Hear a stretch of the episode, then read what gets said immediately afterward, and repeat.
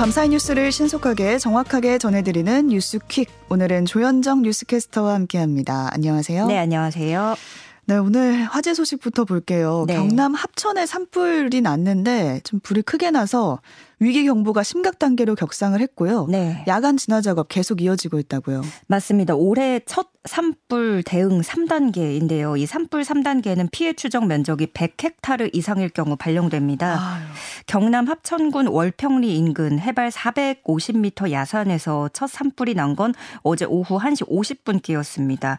지금까지 소방 인력 1,300여 명과 헬기 19대를 포함해 장비 81대가 동원됐고요. 그렇지만 현장 풍속이 초속 4m, 순간 최고 풍속이 초속 12m에 달하면서 진화에 어려움을 겪었습니다. 아, 바람 많이 불었군요. 네, 또 건조주의보가 발효됐을 정도로 땅들이 메말라 있었던 데다가 이렇게 강한 바람이 불면서 순식간에 불이 번졌습니다. 어, 산림청 관계자는 화재 신고 접수 이후 10분 만에 헬기가 도착했는데 그때 이미 30헥타르 이상 불에 탄 음. 상황이었다고 얘기를 했고요. 네. 또 지형이 험하고 소나무 같은 침엽수가 우거져 있어서 진화에 어려움을 겪고 있습니다. 네, 인명 피해는 없는 상황인가요? 네, 다행히 지금까지 인명 피해는 없고 오. 인근 6개 마을 주민 200여 명이 마을 회관 등으로 대피를 했습니다. 이렇게 주민들이 간신히 몸은 피했는데 축사에 두고 온 소나 음. 집 걱정 때문에 발을 동동 구르고 있습니다. 네. 어, 어젯밤 11시 기준으로 진화율은 82%고요. 그래도 한 가지 희망은 오늘 오전 6시까지 어, 남서풍이 초속 3에서 8m 정도로 어제보다 세지 않을 것으로 지금 예보가 돼서 지금도 그렇고요. 네. 그래서 오전 중에는 큰 불길을 잡을 수 있을 걸로 소방 당국은 기대하고 있습니다.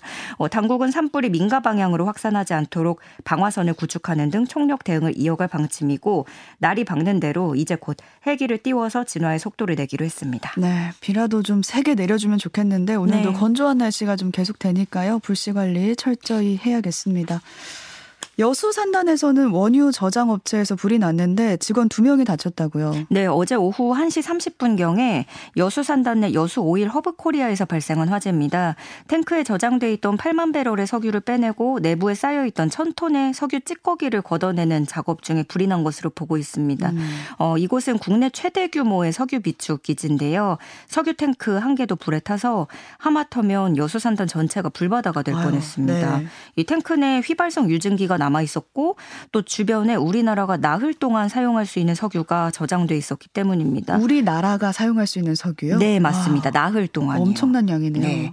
이 불은 소방차 18대와 인력 50여 명이 투입돼서 4시간 만에 진화가 됐는데 작업 중이던 50대 협력업체 노동자 2명이 온몸에 2도 화상을 입어서 병원으로 이송됐습니다. 소방당국은 업체 측이 원유 저장 시설을 정비하던 중에 불이 난 것으로 보고 정확한 화재 원인을 조사하고 있습니다. 네.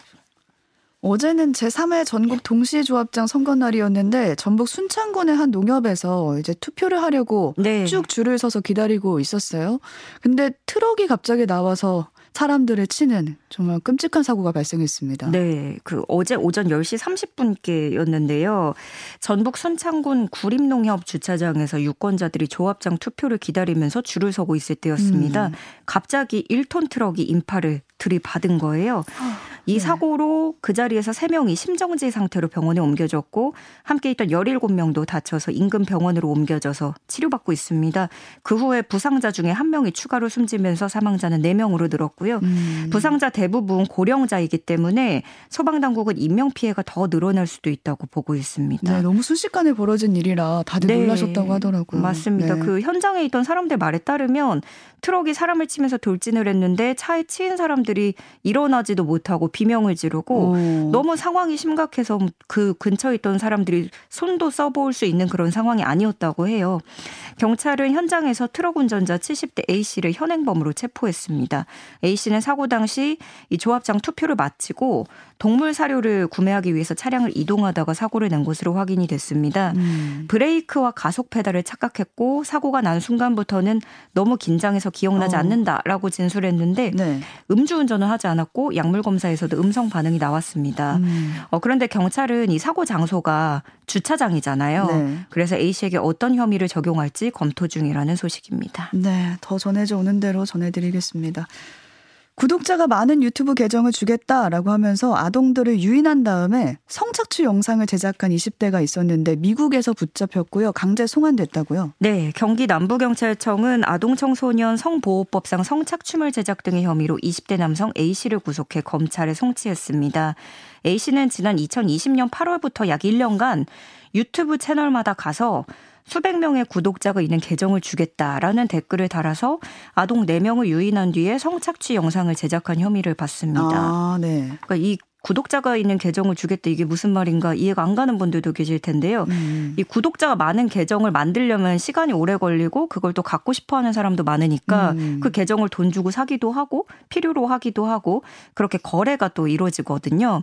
근데 아이들이 즐겨보는 유튜브 채널에 가서 이렇게 어, 구독자 많은 계정을 주겠다라는 댓글을 달고 그 댓글을 보고 연락해온 사람들, 아동들에게는 자신의 부탁을 듣고 나를 도와주면 약속한 계정을 주겠다. 라면서 아동들의 휴대전화에 원격 제어 앱을 설치하도록 했습니다. 네. 이 앱을 설치하고 나면 앱 테스트를 해봐야겠다면서 옷을 벗도록 유도하고 아동들의 휴대전화를 본인이 원격으로 조작해서 신체를 불법 촬영한 것으로 파악됐습니다. 아, 그러니까 일부러 처음부터 아동들이 즐겨보는 유튜브 채널 간 것부터가 노렸네요. 이런 범죄를. 그렇죠. 이 네. 피해자들이 모두 초등생 이하고요.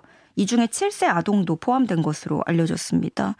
참 충격적인데요. 음. 이 A씨는 이렇게 찍은 영상으로 아동들의 부모를 협박한 혐의도 받고 있습니다. 영상을 유포한다면서 1억 원을 요구했고 또 피해 아동의 부모 명의로 핸드폰 소액 결제를 시키는 등으로 135만 원을 가로채기도 했습니다. 어, 경찰은 미국 국토안보수사국 등과 공조해서 미국에 있던 A씨의 소재를 파악하고 인터폴 적색 수배도 내리고 음. 그 결과 지난해 8월에 현지 수사당국에 체포돼서 이번에 국내로 강제 송환된 겁니다. 네. 어, 경찰은 피해 아동들의 2차 피해를 막기 위해서 관련 영상 등을 차단, 삭제 조치하고 피해자 지원에 나서겠다고 밝혔습니다. 네.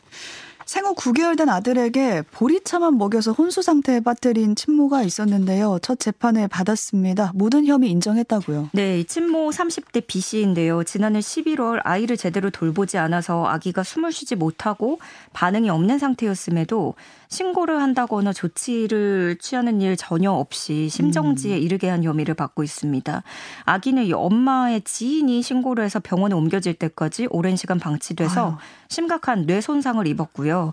지금도 자발적인 호흡이 불가능한 위중한 상태로 알려져 아, 있습니다. 신고 자체도 엄마가 한 게 아니라 지인이 했네요. 네, 이 음. B 씨는 그 전에 이제 아기가 분유를 삼키지 못하고 토하니까 지난해 6월 중순부터 4개월이 넘도록 아기에게 약간의 쌀미음, 보리차, 이온 음료만 주고 분유나 다른 대체 식품을 먹이지 않은 것으로 드러났습니다.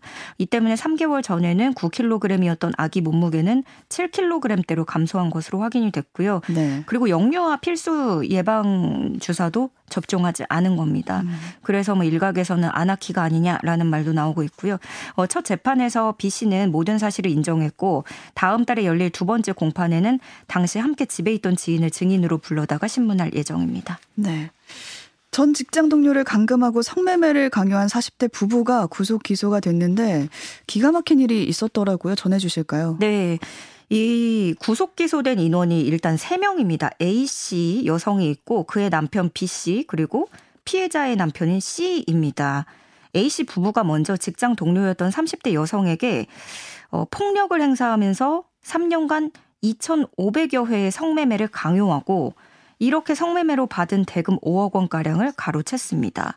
그리고 동영상을 팔아서 돈을 벌어야겠다면서 위력으로 피해자에게 남편인 C와 성관계 동영상을 촬영하게 한 것으로 알려졌습니다. 어, 네. 남편이 왜 이러고 있었냐 보면은 피해자 남편인 남편은 A 씨 부부가 시켜서 강제로 결혼한 거였고요. 남편은 사실상 이 A 씨 부부에게 붙어서 피해자를 감시하는 역할을 맡은 거죠. 이게 어떻게 가능했을까요? 예, 이게 네. 전형적인 가스라이팅으로 경찰은 보고 있는데요. 피해자를 감금해서 노예처럼 부리면서 낮에는 자신들의 자녀를 돌보게 하고 밤에는 성매매를 시킨 겁니다. 또 피해자에게 3, 4인분의 음식을 한 번에 먹게 하거나 피해자가 먹다가 토하거나 목표치 몸무게에 미달하면 살이 찌지 않았다면서 때리기도 하고요. 아유. 차량에 가두거나 가위로 머리카락을 자르거나 찬물로 채운 욕조에 들어가서 나오지도 못하게 하고 그런 식으로 이제 폭력과 가스라이팅을 행사한 겁니다. 어, 경찰 관계자는 전형적인 가스라이팅 범죄로 보고 있다면서 범죄 수익금은 몰수, 추징 보존 조치할 예정이라고 밝혔습니다. 네, 마땅한 벌을 받길 바랍니다. 인도에서는 쓰레기산으로 불리는 거대 쓰레기 매립지에서 화재가 발생을 했는데요. 쓰레기 더미에 불이 붙다 보니까 지금 네. 대량의 유독가스가 방출됐다고 해요. 네. 주민들은 외출 자제령까지 내려졌다고요. 네, 외신에 따르면 화재는 지난 2일 인도 케랄라주 항구 도시 코친의 브라마프람 쓰레기 매립지에서 발생했습니다. 불은 대부분 진압이 됐는데 이제 짙은 연기와 메탄가스가 일대를 뿌옇게 뒤덮고 있는 겁니다. 네. 어, 현장에 투입된 일부 소방대원들이요, 이 연기 때문에 기절까지 했다고 해요. 어, 불을 끄다가 네, 어, 그래서 이 소방당국은 주민 60만 명에게 외출 자제령 또 휴교령을 내렸고 외출 시에는 95 이상의 마스크를 착용할 것을 권고하고 있습니다. 근데 인도에는 여기뿐만이 아니라 3천여 개의 쓰레기산이 곳곳에 분포돼 있거든요. 네. 근데 인도 쓰레기산에서 나오는 메탄 배출 량이 최, 세대, 세계 최대 수준이고요. 음. 여기서 이 한 곳 매립지에서만 하루 평균 약 100톤의 플라스틱 쓰레기가 모인다고 해요. 그런데도 재활용이 가능한 비율은 1%도 안 돼서 음. 이 매립지 규모가 나날이 커지고 있는 거죠. 그 규모를 보니까 어마어마하더라고요. 그 쓰레기 산 자체가. 네, 인도 자체도 워낙에 크잖아요. 네. 근데 이미 이곳 한 군데에서만 몇 년간 여기서 여기 여러 차례 화재가 발생해서 공기와 환경이 오염된 것으로 알려졌습니다. 어, 기후 전문가들은 인구수가 곧 중국을 추월할 인도에게 서둘러 기후 문제에 대처해야 한다고 경고하고 음, 있습니다. 네. 발트해를 통해 독일과 러시아를 이어주는 해저 가스관이 노르트 스트림인데 이게 폭발하는 일이 있었거든요. 네. 그래서 배후가 누구냐 다들 집중을 했었는데 네. 미국 정보 당국이 친 우크라이나 단체일 수 있다 이렇게 유력하게 보고 있네요. 네, 이게 지난해 폭발한 해저 가스관이었죠. 음. 당시에 배후 세력에 대한 여러 의견이 난무했었습니다. 우크라이나일 수 있다, 러시아일 수 있다. 그리고 우크라이나와 러시아는 서로가 상대방이라고 배후로 지목을 했었고요. 네. 그런데 현지 시간 7일 뉴욕타임스가 미국 정부 관계자를 인용해서 이 가스관 폭발 배후에 친 우크라이나 세력이 있을 것으로 본다는 내용의 보고서가 작성됐다는 보도를 내보냈습니다. 음. 어, 이 노르트 스트림은 러시아가 유럽에 가스를 직수출하는 데 사용하는 가스관이고요. 실제 책임 소재가 정말로 우크라이나에 있다면 큰 파장이 예상되는 겁니다. 이거 확인된 건 아직 아니죠? 네, 맞습니다. 일단 음, 미국에서도 정부 관계자를 인용해서 보도가 나온 건데요. 사실이 만약에 확인이 된다면 이게 러시아와 우크라이나뿐만이 아니라 우크라이나와 독일의 관계에도 적지 않은 후폭풍이 예상됩니다. 음. 왜냐하면 폭발 사건 이후에 이 노르트 스트림 가스관을 통한 천연가스 공급이 중단되다 보니까 독일에서는 에너지 가격이 오르고 음. 그런 가격 폭등으로 인해서 여론이 악화한 상태거든요. 일단은 우크라이나는 지금 연루설을 거듭 부인하고 있는 상태입니다. 네, 우크라이나는 부인하고 있고 좀 더 상황을 봐야겠습니다. 아내가 숨지기 전까지 병원비를 좀 아껴가면서 순금을 모아뒀는데 남편이 좋은 곳에 써달라면서 모두 기부한 사연 알려졌습니다. 네, 아, 저 이 소식 꼭 전해드리고 싶었어요. 오늘 어, 너무 깝깝한 얘기들을 많이 전해드려가지고요. 60대 남성 손전원 씨인데요. 대구 사회복지 공동 모금회를 찾아와서 금덩이를 꺼냅니다. 이 금덩이는 10돈짜리 순금 13개. 현금으로 음. 환산하면 약 3,800만 원어치 정도로 계산이 된다고 해요. 네. 이 순금들은 손전원 씨의 아내 고 김현화 씨가 평생을 모은 것이었습니다. 아내 김 씨는 폐암 말기 진단을 받은 뒤에 앞으로 생활이 곤궁할 때 하나씩 팔아서 생계 보태쓰라라는 말과 함께 금덩, 금덩이를 남겼습니다. 그런데 이 남편인 손전원 씨는 차마 이 금들을 팔 수가 없었던 거죠. 음, 건드릴 수가 없었던 거고. 아내가 남긴. 네, 계속 고이 간직하면서 고심하다가 의미 있는 곳에 쓰자 이렇게 결심을 하게 됩니다. 그러면서 손전원 씨는 아내가 생계의 보태라고 준 금이었지만 그보다 아내를 위해 좋은 일을 하고 싶었다라면서 죽기 전까지 혼자 남겨질 나를 걱정하며 치료비를 아꼈던 아내인 만큼 음. 이 금들이 좋은 곳에 쓰여 하늘에서 아내가 기뻐하길 바란다라고 전했습니다. 이 소식을 접한 누리꾼들은 하늘에서 아내분이 분명 기뻐하실 겁니다. 남편분도 정말 존경스럽습니다. 이렇게 지고지순한 부부 사랑에 숙 연한 반응 또 응원의 글들 보내고 있습니다. 네, 남편을 걱정한 아내분의 마음 또 그걸 다 기부한 남편분의 마음까지 훈훈합니다. 주현정 캐스터와 함께했습니다. 고맙습니다. 고맙습니다.